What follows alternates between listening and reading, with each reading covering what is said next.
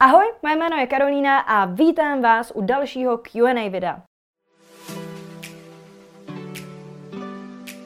Q&A jsou moje videa, kde vlastně odpovídám na vaše otázky, které mi pokládáte na Instagramu. Takže pokud mi chcete příště do příštího videa položit jakoukoliv otázku, není nic jednoduššího, než mě začít sledovat na www.instagram.com/jak na reklamu a sítě, psáno samozřejmě dohromady, kde potom jednou za 4 až 6 týdnů přidám vždycky storíčko, ve kterém bude takový ten boxík, zeptejte se mě na cokoliv. Do tohohle boxíku, když vy potom položíte vaši otázku, tak ji velmi ráda zodpovím v příštím Q&A videu přímo tady na YouTube. Ještě předtím, než se do vašich otázek pustím, vás ale poprosím jako ostatně vždycky o like tohohle videa. Uspokojíme totiž tak tajemné bohy YouTube algoritmu a moje videa tak uvidí více lidí, takže předem díky moc. Tak nebudu už ale dále zdržovat, jdeme na to. První otázka zní: je lepší dát do reklamy na Facebooku například 5 000 na jeden den nebo 1000 na 5 dní? Předpokládám, že to znamená teda, že paní myslela 5 000 buď to v jeden den, nebo ta samá 5 000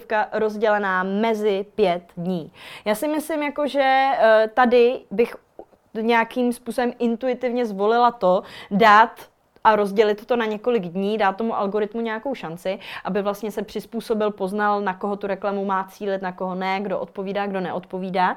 Nicméně u té reklamy vlastně ta částka determinuje hlavně jenom jednu věc, a to je, kolik lidí oslovím. To znamená, teoreticky, takhle to úplně v praxi není, ale teoreticky za těch 5 000 vždycky oslovíte stejný počet lidí a je na vás, jestli vy chcete oslovit rychle všechny v jeden den, anebo jestli si to chcete rozdělit na těch dní několik. Takže já spíš proto, aby člověk mohl pomalu tu reklamu monitorovat, nemusel ji vypínat, zapínat a tak dál, volím to, mít ten budget rozdělený na více dní, ale samozřejmě ano, můžete zainvestovat i 5 000 na den a budete mít velmi rychle nějaký informace minimálně. Nákupy úplně, jako to záleží, ale budete mít minimálně informace o tom, co funguje a co nefunguje, na co lidi klikají, neklikají a tak dál. Takže snad jsem vaši otázku zodpověděla. Další otázka. Smázla jsem x příspěvků s tím, že změním téma účtu.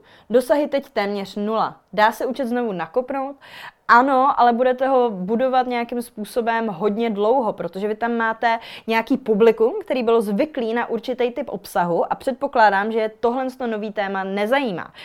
Kazí vám to tím pádem engagement rate. Engagement rate je vlastně míra zapojení uživatelů, který už vás sledují. Takže dejme tomu, pokud vás sleduje 100 lidí a vy přidáte příspěvek a všech 100 to lajkne, to je nereálný, ale dejme tomu, že všech 100 ten příspěvek lajkne, tak máte 100% engagement rate. To znamená, 100% vašich sledujících se zapojilo a olajkovalo ten příspěvek. Nicméně, pokud byste teďka změnila téma, tak vy z té 100, kde by bylo třeba normální, aby to z těch 100 jako olajkovalo, nevím, 10, 15, 20, to je jedno, jo? Protože už máme ty dosahy extrémně nízký, takže ty čísla můžou být takhle nízký ze 100 lidí. Jo? Takže z té 100 to mohlo lajknout třeba 10 lidí. No a vy teďka tam máte 1 like nebo 2 lajky, protože prostě se to ukazuje lidem, který to nebaví, nezajímá, u nichž to vlastně to téma není. A tím pádem vlastně Instagram z téhle informace vychází v tom, komu dál má nebo nemá ty vaše příspěvky ukazovat. Takže on nejdřív se podívá na ten engagement rate, koukne se, kolik procent vašich sledujících reaguje na ten váš obsah a když zjistí, že skoro nikdo nereaguje, tak proč by to ukazoval a nudil tím jakoby i ostatní uživatele, který vás neznají. Takže rozhodně si na ten engagement rate dávejte pozor. Facebook nebo respektive Instagram se snaží z toho vydeterminovat, jestli ten váš obsah má vlastně ukazovat, jestli mu má dávat přesně ty dosahy a dávat ho před ty cizí lidi. Takže doporučuji buď tohle přečkat, dělat fakt dobrý obsah, pokud je nějaká šance, že téhle cílovce, kterou už tam máte, se to bude líbit. No a pokud taková šance není, tak začněte úplně od začátku a vytvořte si účet novej a budete to mít jednodušší. Další otázka. Tipy na dobrý coworking v Praze. Tady vám prostě bohužel nepomůžu, protože do coworkingu nechodím. Když už jdu někam pracovat, tak jdu pracovat třeba do kavárny, to není velmi častý a vždycky chodím na nějaký jiný nový místa. To znamená, těžko v tomhle tom poradit. Dobře se mi pracovalo v Kosmaj Café na Pohořelci, ale dobře se mi pracovalo taky v Café Pilotů, ale berte taky ohled na to, nebo berte v potaz to, že já vlastně, když jdu pracovat někam, tak já většinou píšu scénáře, to znamená, dělám dělám věci třeba pro tyhle ty videa, nebo vlastně pro jiný videa třeba na TikTok, na Reels a tak dále. A proto nepotřebuju tak kvalitní internet. Pokud vy ke své práci, pokud pracujete v coworkingzích, hodně kvalitní internet potřebujete, hodně rychle něco nahráváte, posíláte a tak dál, tak kavárna samozřejmě nebude vaši první volba a je vhodný spíš nějaký coworking, který je na to připravený. Nicméně bohužel s žádným takovýmhle nemám zkušenost, protože pracuju tady z domova z toho kanclu, který tady za mnou vidíte. Další otázka. Jak zvládáš pracovat sama? Necítíš se někdy osaměle? Navazuješ kontakty při práci někde? Já sama jsem jako v tomhle jsem docela vlk samotář a hrozně preferuju to, že můžu pracovat sama. Hlavním důvodem, proč vlastně nepracuju v agentuře, ale podnikám, bylo právě to, že jsem v agentuře pracovala snad jenom 3 měsíce. A tak mě to vytáčelo, že jsem musela jít prostě pryč. Vytáčelo mě to, že jsou tady ty shared spaces, že jo, ty shared offices, kde máte ten kancel a u toho kanclu a v tom kanclu vlastně u jednoho stolu dlouhýho sedí všichni lidi, takže mám tam cizí hrnky, mám tam cizí bordel na svý klávesnici, 2 se baví o tom, na jaký byly party tenhle víkend, další 2 se baví o tom, kdo s kým randí, nebo jestli mi napsal, nenapsal, napíše mi a tak dále, o tom se baví tady a já během toho mám psát kopy, já během toho mám psát nějaký kreativní texty, takže já tohle vážně nedávám. Kdybychom to měli jako v 60-kách, 70-kách, kde každý má ten svůj kancel, nebo minimálně se můžu dopracovat do toho, že bych měla ten svůj kancel, kam nikdo nesmí, tak to by byl za mě ideál a vídat se s těma lidma třeba jenom na oběd nebo tak to by mi samozřejmě nevadilo. Nicméně já proto, abych pracovala, žádnou společnost nepotřebuju. Když jsem fakt v depce, to bývá většinou, jako když třeba nechodím moc ven s kamarádama a tak, většinou v zimě, kdy se toho moc neděje, tak udělám právě to, že vezmu počítač a půjdu pracovat třeba na 2 hodiny někam do kavárny, pak se zase vrátím domů a je to o něco lepší. Ale nicméně při práci moc kontakty nepotřebuju navazovat, nemám tu potřebu, mám vlastně hodně často se nechávám vlastně pozvat do nějakých podcastů, takže občas poznávám nový lidi při rozhovorech. Takhle jsem vlastně získala jednu ze svých teďka výborných kamarádek, Anetu Kolek, která vlastně i moje klientka, jmenuje se na Instagramu Klidné podnikání, tak ta mě vlastně pozvala do svého podcastu, kde jsem poznala i Ivanka, kameramana, kterého máme tady za kamerou, který vlastně od té doby se mnou taky spolupracuje. Takže od Anety mám i Ivana takhle, což je super. A takže vlastně mám sociální kontakt jednou týdně tady s Ivanem, intenzivní, kde tady spolu natáčíme dneska. Jak dlouho? No už asi 11, 12... 4 hodinky, takhle společně dneska natáčíme a tak. Takže to je jediný sociální kontakt, který v podstatě potřebuju a já mám jako zvlášť poslední dobou, nebo jak je takhle už hezky venku, tak mám hodně bohatý sociální život, mám spoustu kamarádů, spoustu jako akcí, věcí, které dělám. To znamená, že vlastně ta izolace v té práci mě možná nějakým způsobem introvertně nabíjí, že přesně to je ta moje věc, u které mě nikdo neruší, co můžu dělat sama, můžu si psát, můžu si dělat ty kreativní věci a občas jdu třeba na podcast, občas takhle natáčím, jednou měsíčně s Ivanem natáčíme, no a vlastně po té práci většinou, skoro každý den v týdnu jdu někam pryč, někam ven, někam s kamarádama, za kamarádama a tak dál. Takže to je vlastně jediný sociální kontakt, který takhle potřebuju. Další otázka zní, krásný den, nějaká rada, jak skloubit podnikání s malými dětmi, konkrétně 1 a 2. No, já sama žádné děti nemám, tím pádem mi nepřijde úplně fér udílet v tomhle tom ohledu rady a někoho poučovat. Nicméně, s čím to mohu srovnat, ačkoliv chápu, že je to nesrovnatelný, bylo to, že jsem vlastně já sama byla prezenčně na magistru a vlastně, který jsem zdárně ukončila ještě s červeným diplomem, takže s dobrýma výsledkama, takže jsem se hodně učila a současně jsem vlastně měla rozjetý tohle podnikání, kde jsem ještě dělala one-on-one klienty, se kterýma jsem se vídala, to znamená vydali jsme se přes Zoom digitálně, ale musela jsem se jim věnovat takhle individuálně, za to teďka mám kurz, který jakoby nemusím odbavovat v konkrétní čas, můžu jakoby do něj vstoupit, kdy chci, během toho dne a pomáhat tam klientům. To znamená, bylo to mnohem časově náročnější a stejně jsem to zvládla. Důvod, proč jsem to zvládla, byl jednoduše dobrý time management. Vím, že je to jako nudná odpověď, jako no jo, nudnej nějaký time management a moje děti jsou aktivní v tenhle čas a v tenhle čas a tak dále. nemůžu to ovládat. Jasně, nemůžete některé věci ovlivnit, ale třeba pokud vím, kdy jako moje děti jdou odpoledne spát, nebo pokud je můžu dát potom jako pokud jsou někde v jeslích nebo něco podobného, nebo pokud pro ně můžu mít někdy hlídání, tak v těchto těch momentech je ten čas na tu práci. Jasně, je dobrý taky jakoby si užít nějakou zábavu, ale záleží, co chcete teďka prioritizovat. Jestli chcete prioritizovat to podnikání, tak je prostě dobrý si najít nějaký momenty během toho dne, kdy v mém případě jsem se nemusela učit a ve vašem případě, kdy zrovna jakoby děti spí nebo máte nějaký volnější moment a v tomhle tom momentě pracovat. Současně taky, když vlastně víte, jaká je, že tohle je vaše situace, tak bych si být vámi vybrala nějaký podnikání, kde přesně nemusíte neustále aktivně být v kontaktu s klientama, se zákazníkama a tak dál, ale kde si můžete napracovat ty věci do zásoby, kdykoliv máte nějakou volnou chvilku. Ale taková je bohužel moje rada. Dobrý time management a disciplína, protože o tom to taky je. Donutit se vlastně v ty momenty, kdy vím, že bych měla, kdy mám tu příležitost na něčem pracovat, tak to skutečně udělat. Snad to pomůže. Další otázka zní, jaké jsou tvé cíle v podnikání v následujícím roce až 3 letech?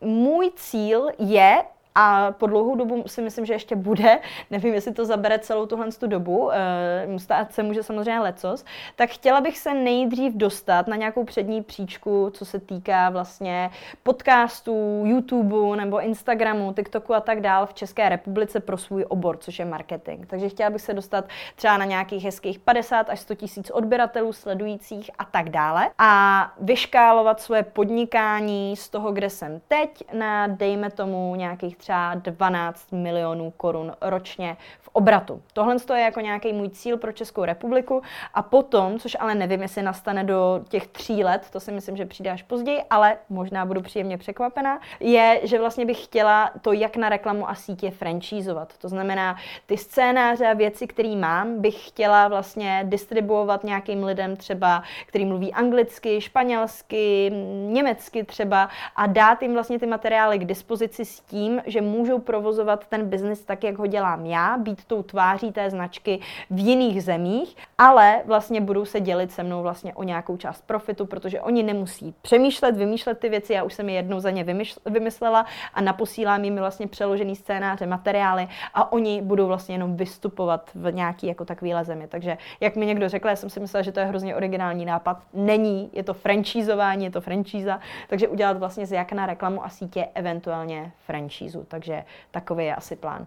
Další otázka zní, podcast místo kanálu YouTube. Co myslíte? No já si myslím, že to je proplýtvaná příležitost, protože vždycky, když můžu dát nějaký obsah na více sociálních sítí, tak zasáhnu více různých bublin, více potenciálních cílovek, více potenciálních zákazníků a klientů. To znamená, že když mám podcast, tak ten podcast je skvělý v tom, že to je prostě třeba hodina, většina podcastů má hodinu, může mít až 3, ale takový věc já fakt nemám nervy na to poslouchat. Takže dejme tomu, že mám hodinový podcast a ten já natočím na YouTube a současně během toho samozřejmě na mikrofony nebo mikrofon mám nějaký audio. No a teďka, buď to můžu hodit jenom prostě na ten podcast, jo, můžu jenom nahrávat na mikrofon a dát to jenom na Spotify a Apple Music, což jsou teda 2 typy obsahu nebo na 2 platformách, nebo to můžu dát i na YouTube. Jo, to jsou najednou 3 cílovky zasažený. Pak můžu ještě z toho dlouhého hodinového videa vystříhat třeba nějaký nejlepší momenty a ty dát taky na YouTube, nebo můžu tyhle ty momenty vystříhat do minutovek, který můžu nahrát na YouTube Shorts, Instagram Reels, TikTok prostě a najednou mám z toho jednoho typu obsahu, se kterým vy se tam tu hodinu děláte, nebo i díl, pokud to stříháte, upravujete třeba a tak dál, barvíte.